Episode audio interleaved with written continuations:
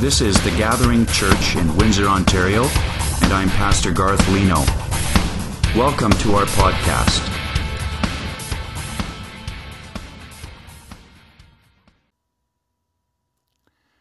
Murphy's Law says if anything can go wrong, it will. If you wash your car on a Saturday morning, it will rain Saturday afternoon. If you go to bed early to get a good night's sleep, the phone will ring and wake you up.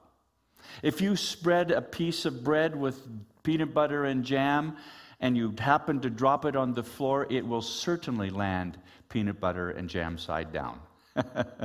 Murphy's Law says if anything go, will go wrong, it will. And we all have days like that, right? Alexander certainly does. In this short story, Alexander says, I went to sleep with gum in my mouth, and now there's gum in my hair. And when I got out of bed this morning, I tripped on the skateboard and hit my head. And by mistake, I dropped my sweater into the sink while the water was running. And I could tell this was going to be a horrible, terrible, no good, very bad day. all of us have days like that, all of us. And early on in our lives, we learn to respond to these no good, very bad days of our lives. We learn how to respond and how to get through it. Responses that are deeply rooted in our human nature. First of all, we all tend to react negatively when things don't go the way we plan. Second, we all tend to view problems horizontally from, from a strictly uh, a human point of view instead of looking toward heaven, instead of having or developing a godly perspective. And third, we all tend to resist rather than welcome new ideas, especially if they come from your spouse. In all seriousness, if we don't deal with these natural tendencies, they will grow stronger as we grow older. And we see this very clearly in the life of, of uh, Joseph's father, Jacob. Jacob had known God for many years, but his faith was cons- consistently undermined by his negative spirit, his horizontal point of view, and his closed mind.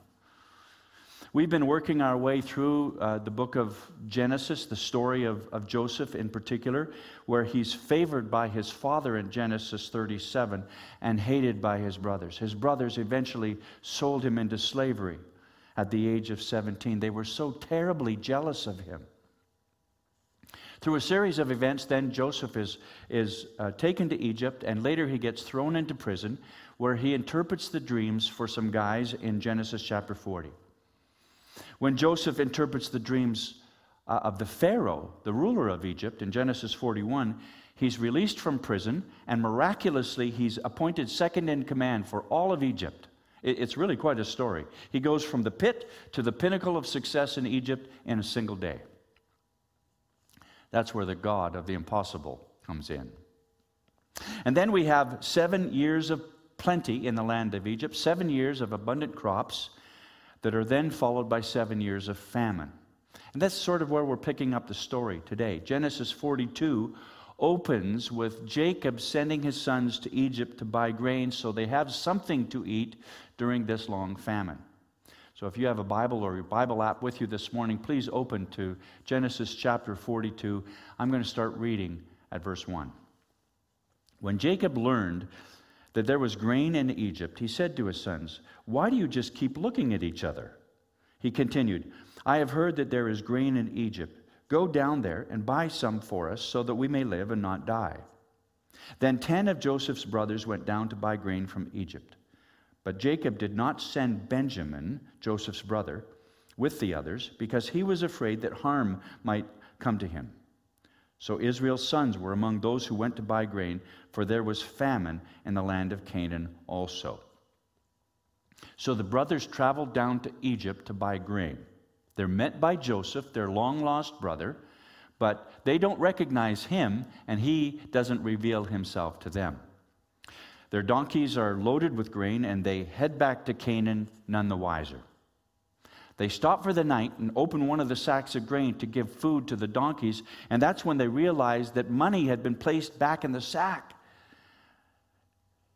A little bit later, Genesis 42 29. When they came to Jacob, their father, in the land of Canaan, when they get home, they told him all that had happened to them, saying, The man, the Lord of the land, roughly, spoke roughly to us and took us to be spies of the land. But we said to him, We are honest men. We have never been spies. We are 12 brothers, sons of our father. One is no more, and the youngest is this day with our father in the land of Canaan. Then the man, the Lord of the land, said to us, by this I shall know that you are honest men. Leave one of your brothers with me, and take grain for the famine of your households, and go your way. Bring your youngest brother to me, referring to Benjamin. Then I shall know that you are not spies, but honest men, and I will deliver your brother to you, and you shall trade in the land. So instead of this being a really happy occasion for the family, it becomes a terrible, horrible, no good, very bad day for Jacob, Joseph's father. As the sons rolled out the story, they conveniently left some of the details out. They didn't tell their father Jacob about the three days that they spent in prison when they first went to Egypt. And they didn't tell their father about the money that they found in the sack when they stopped overnight to feed the donkeys we don't know exactly what Jacob is thinking while he listens to his son's incredible tale. But remember, Jacob's life, his background is just packed full of deceit and, and, and manipulation. And it's deeply ingrained in his nature to think the worst. And pretty soon things do go from bad to worse. And Jacob's natural tendencies just begin to spill out all over the place. Verse 35. As they emptied their sacks, behold, every man's bundle of money was in his sack. And when they and their father saw their bundles of money, they were afraid. So here they are in the midst of a desperate situation, a famine, with no crops and no way to earn a living from the soil. And then they, they, they find all this money in the mouth of the sacks of grain. But their reaction is not, Praise God, hallelujah, He's providing for us. No, they don't do the Lotto 649 happy dance. Instead, they were very afraid, the scripture says. And then, verse 36 Jacob, their father, said to them, You have bereaved me of my children. Joseph is no more and Simeon is no more. Remember, Joseph wanted him to stay back in Egypt. And now you would take Benjamin? All this has come against me. Poor guy. All this has come against me. He's feeling like the whole world is against him. His negative, horizontal thinking spills out all over the place. All this has come against me, he says. But in, in all of this, not once did Jacob stop to inquire of heaven. Not once does he ask, What is God doing here? Not once does he stop and think about what God may be trying to say through all of this. Not once did he look to heaven for answers. Verse 37 Then Reuben said to his father, you may kill my two sons if I don't bring Benjamin back to you. I'll be responsible for him, and I promise to bring him back. But Jacob replied, My son will not go down with you. His brother Joseph is dead, and he's all I have left. If anything should happen to him on your journey, you would send this grieving, white haired man to his grave. Yeah, so Jacob is really struggling here. He, he's, he's wrestling with God, he's, he's just grappling with his circumstances. And, and maybe he's just thinking about all the mistakes that he's made along the way. I don't know.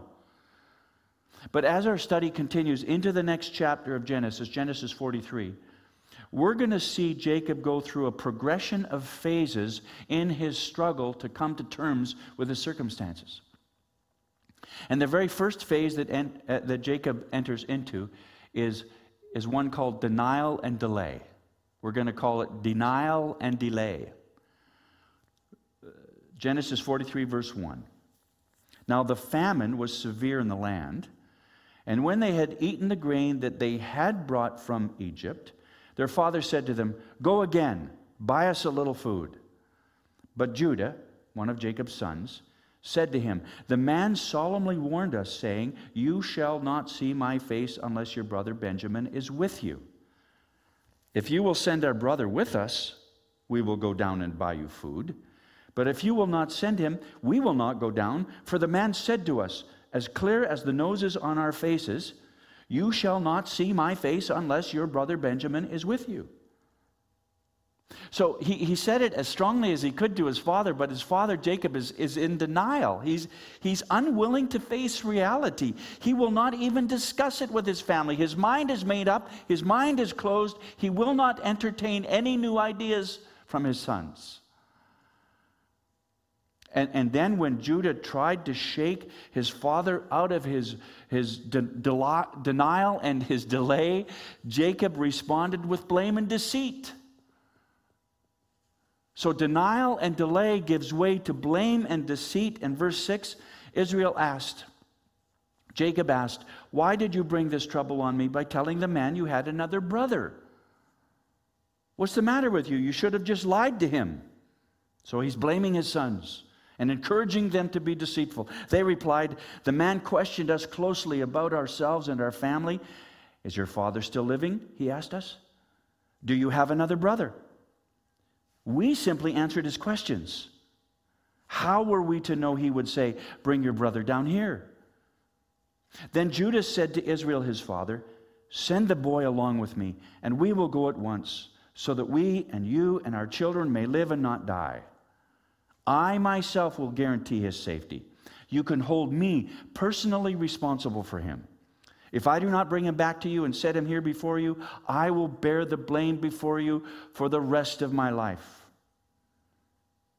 As it is, if we had not delayed, we could have gone and returned twice by now. Just a gentle rebuke to his dad in the last little bit of what he says there.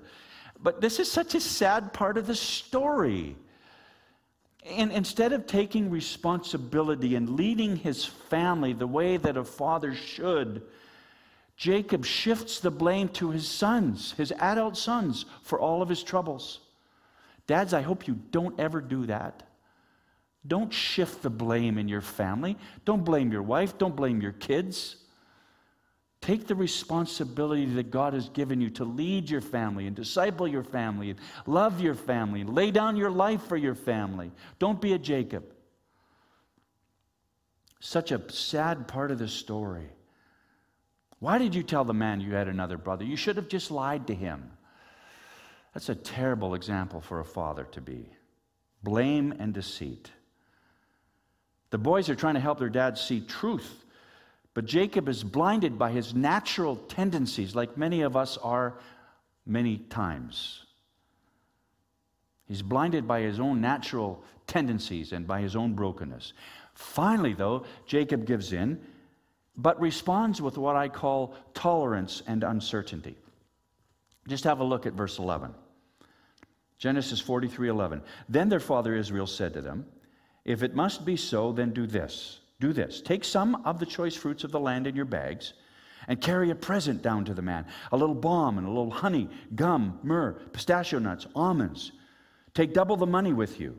Carry back with you the money that was returned in the mouth of your sacks. Perhaps it was an oversight. He's hoping it was an oversight.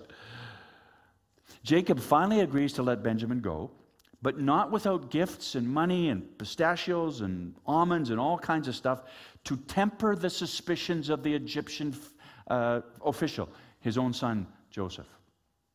So Jacob really falls back into his old patterns. He's trying to manipulate, maneuver the situation, just like he did with Esau years before. Remember? He sent flocks and herds and goats and cattle and all kinds of stuff on to, to, to, Esau before he got to Esau, hoping that Esau would see all these gifts and, and, and, and favor him.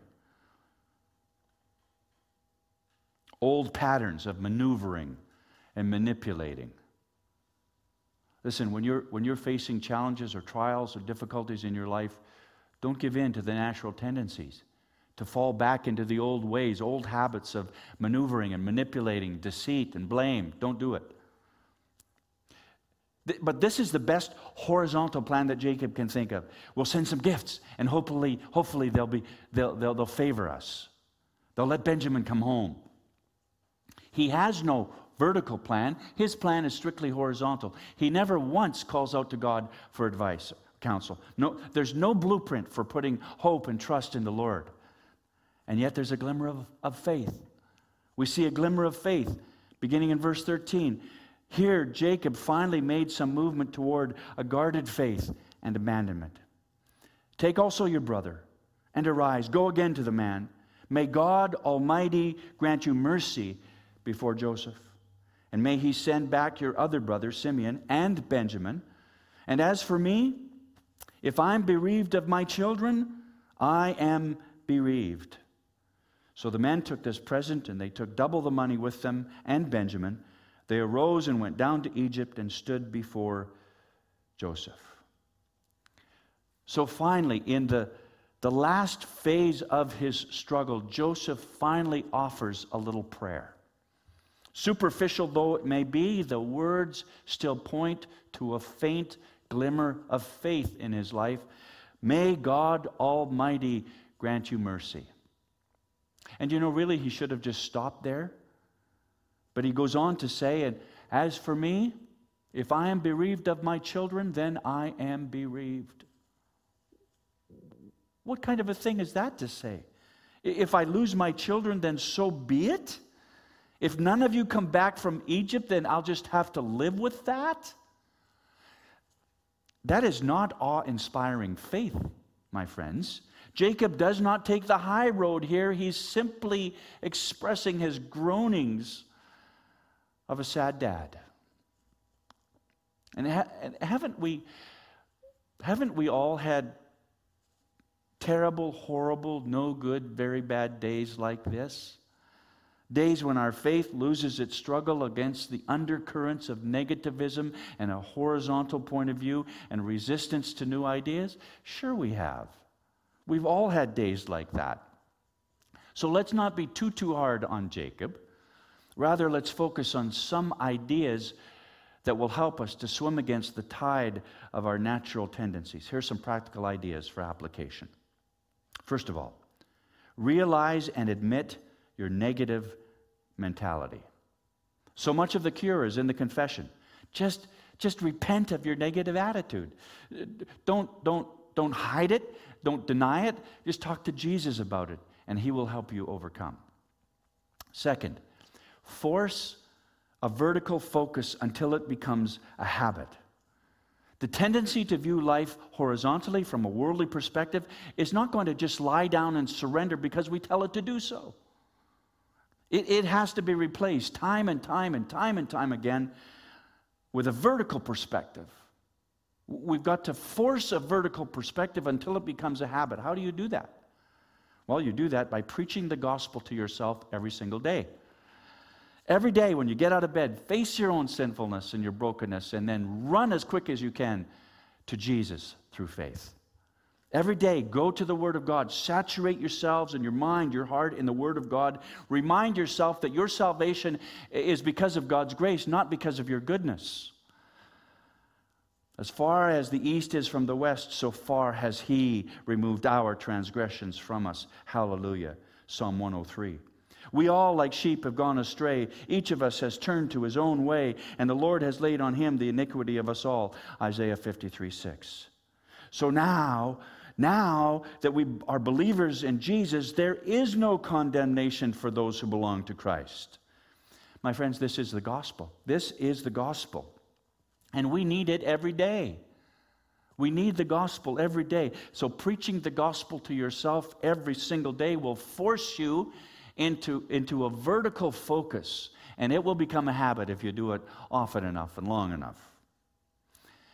Here's the last idea for application stay open to a new idea for at least five minutes. Try holding off just five minutes before you decide whether to accept or reject a new idea, new concept, new development. Just give yourself five minutes. Because once you've made a hasty decision, your pride will do everything it can to keep you from backing down. I know that by experience. Jacob was not open to the ideas brought to him by his sons. His mind had been closed. And that's just a natural tendency. That's, that's how we kind of react or respond to the things uh, that don't go as planned. We, we close our minds to new ideas. He had made up his mind, and that was it. And I, I, I just have to admit that I do that several times a week. My wife might say I do it several times a day. I just make up my mind, that's it, boom. Don't talk to me about any other ideas. But I don't want to be a Jacob. I don't want to always fall back to old patterns and old habits, do you? No.